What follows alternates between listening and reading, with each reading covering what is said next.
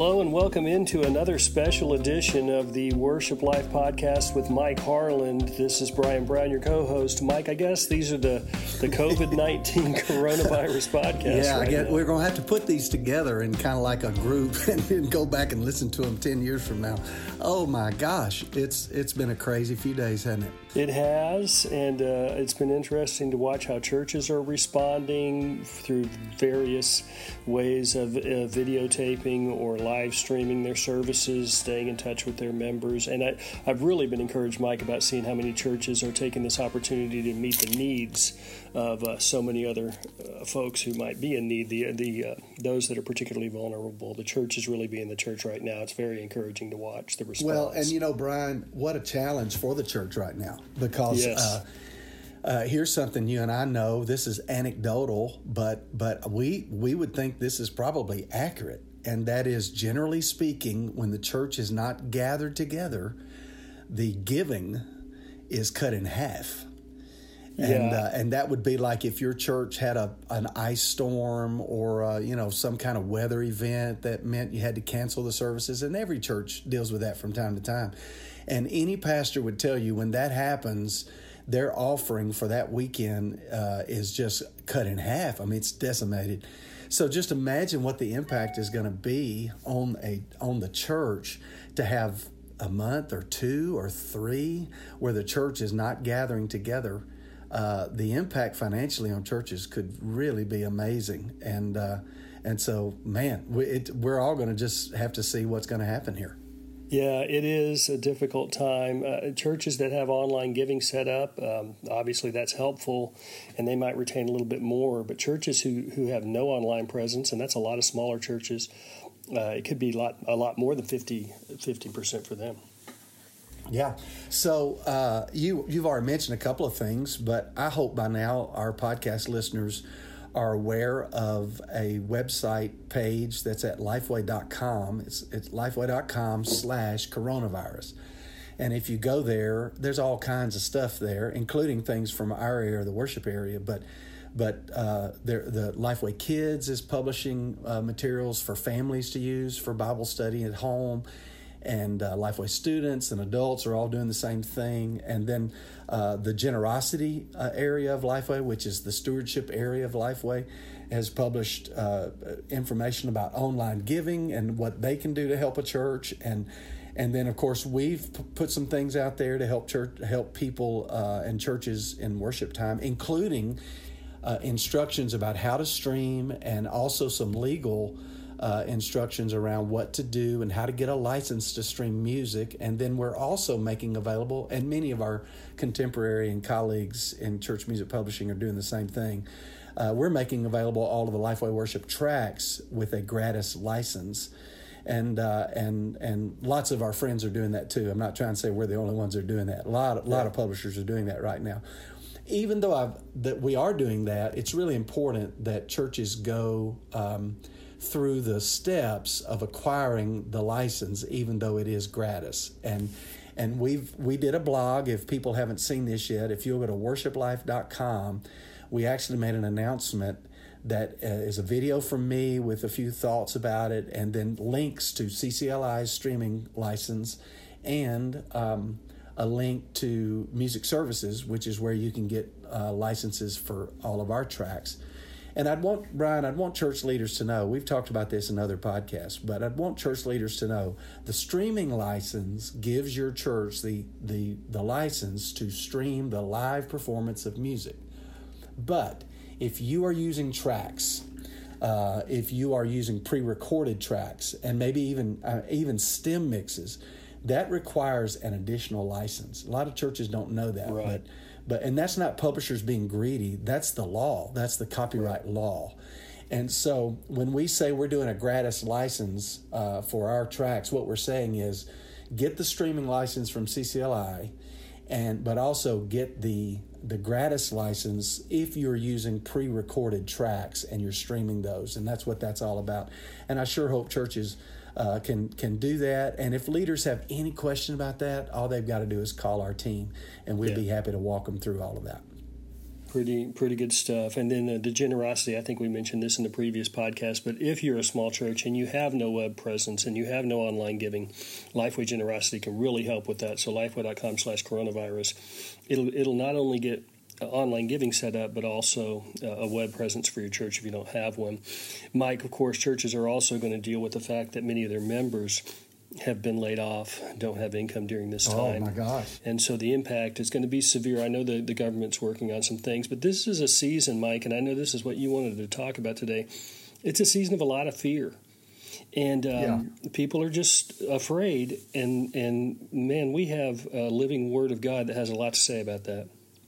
Yes, we do, and and of course, uh, fear. Uh, you know, the Bible's the most common command in all of the Bible is "Don't fear," uh, which is amazing. Uh, you think about uh, what Jesus said. Uh, he said, "Fear not." You know, Yeah. when he appears to the disciples there in uh, in the upper room after the resurrection, he says, "Don't be afraid. It is I." Yeah. Uh, you know, so so this this fear, and and the reason fear is such a danger to the believer is fear eradicates faith. It actually replaces faith.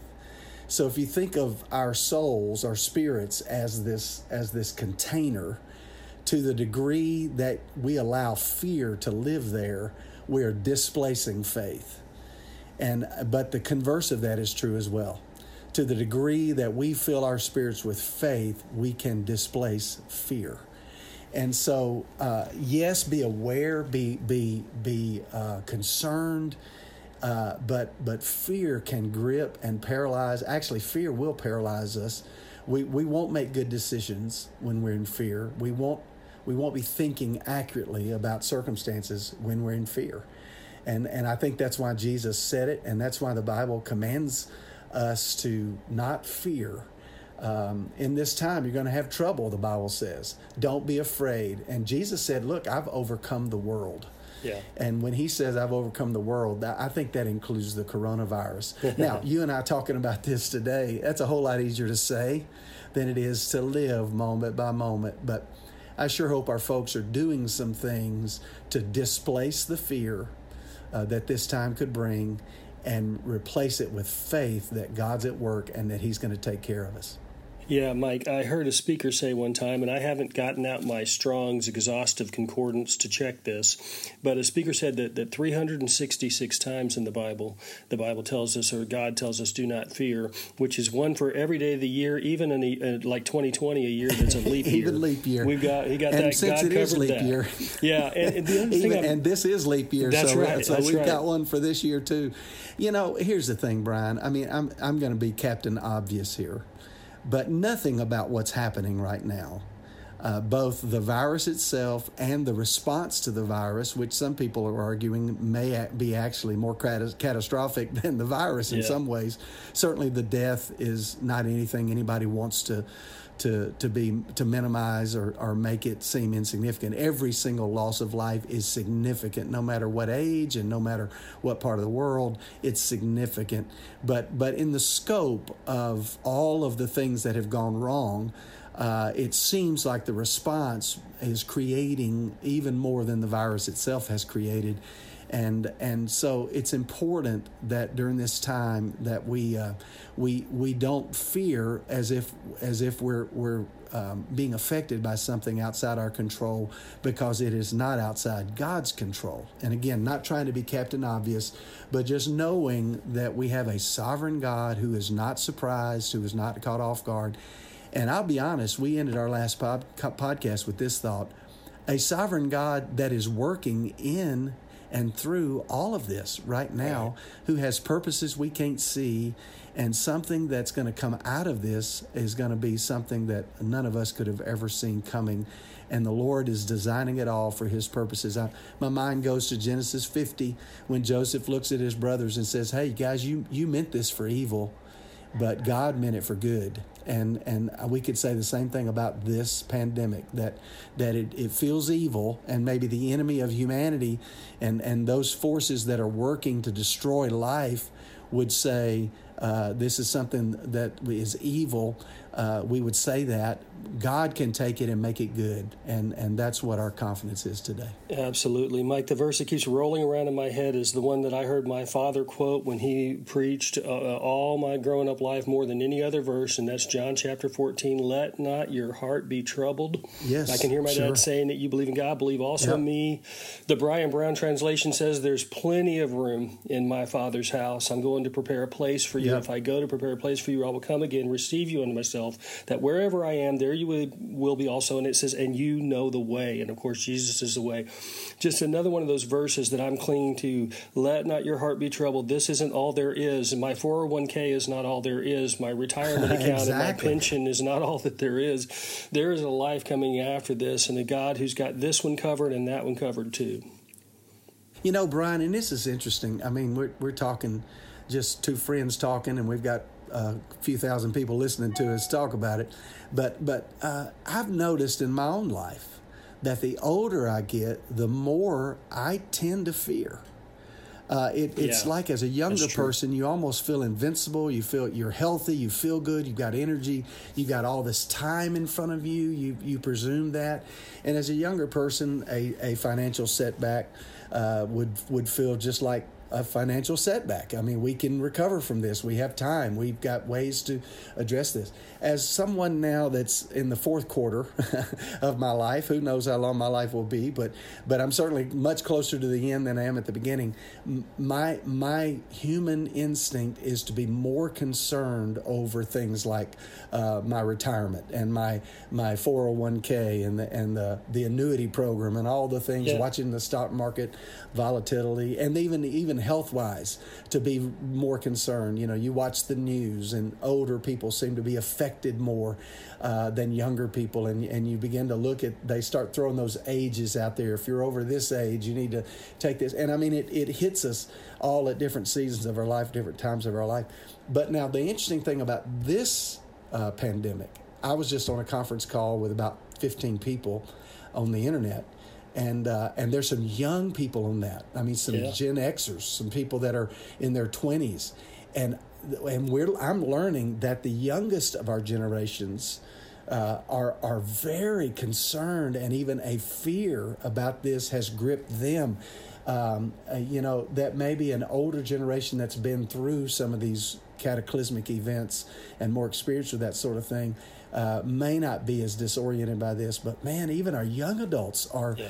really having concerns about what is going to happen here and what's going to be the impact on us. I, I was on a call just now, as I said, and there was a young lady on the call that just got emotional talking about the fear that she's experiencing right now.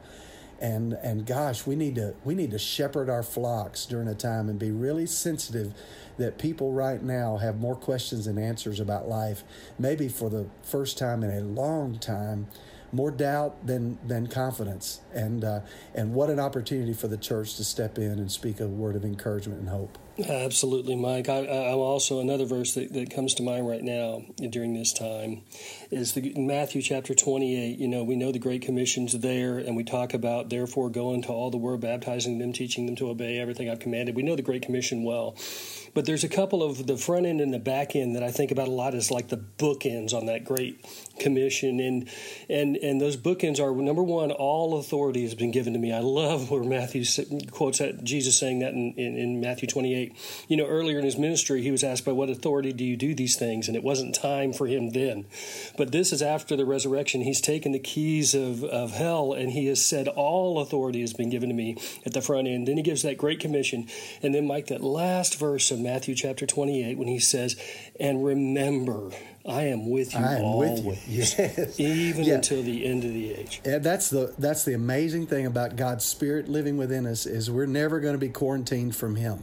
Uh, you know, there's no there's nowhere we can go. We can be quarantined from each other, from the virus, from all these other things, but we're never going to be isolated from Him. And we have that promise in Scripture.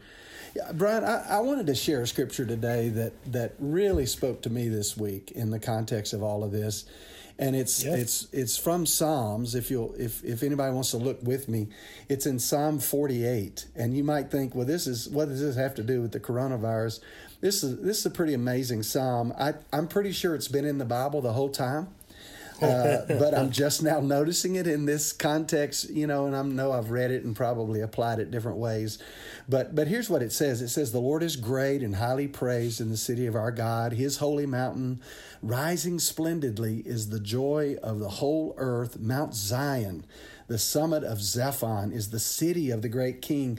God is known as a stronghold in its citadels. So the psalmist opens the psalm with this picture of an unapproachable and, and unthreatened um, throne that God sits on. And, and then he goes on to say in verse 4 of the psalm Look, the kings assembled, they advanced together, they looked and froze with fear, they fled in terror. So it's a picture of this uh, army of kings coming together to go against this great God who is in his throne or who is on his throne. And they advance together, and it's like they get in sight of the, the, the city of God, the throne of God, and they tremble in fear and run. But he goes on to say, They looked up and froze with fear. Trembling seized them from there, agony like that of a woman in labor. As you wrecked the ships of Tarshish with the east wind, just as we have heard, we have seen, in the city of the Lord of armies, in the city of our God, God will establish it forever. God, within your temple, we contemplate your faithful love. Like your name, God, so your praise reaches to the end of the earth. Your right hand is filled with justice. Mount Zion is glad. Judah's villages rejoice because of your judgments.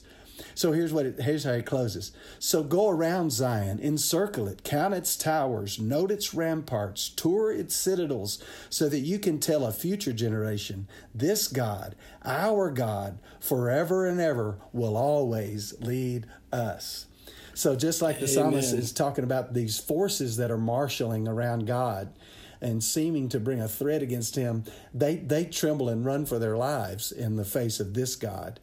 And I, I, thought about that as I read that earlier this week that the coronavirus and all those who would try to use it to, to bring some destructive in, and I, I think there are people politicizing it and using it in a negative way for their own purposes.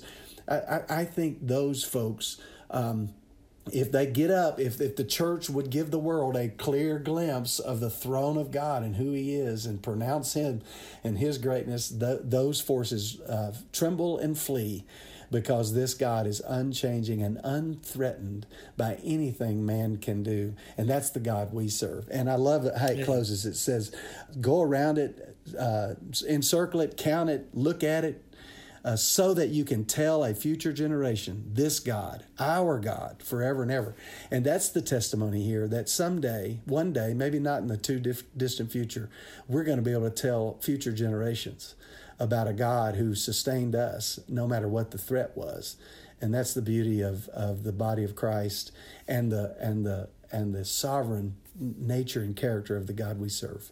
Amen. I love. I'm looking at it right now, Mike. I have my Bible handy when you, yeah. I was reading that with you, and that last line, "He will always lead us." Yes, He's leading us now. Yeah. And uh, man, what a beautiful picture that is of the God that that uh, we serve and yes, the God that loves is. us. Amen. amen so, Brian, um, you know, we've been aware this week different ministries responding different ways. Lifeway's doing that. We're but we're going to have a a chapel service next week via Zoom. You know, and uh, yeah, I was talking yeah, with our president earlier today about that.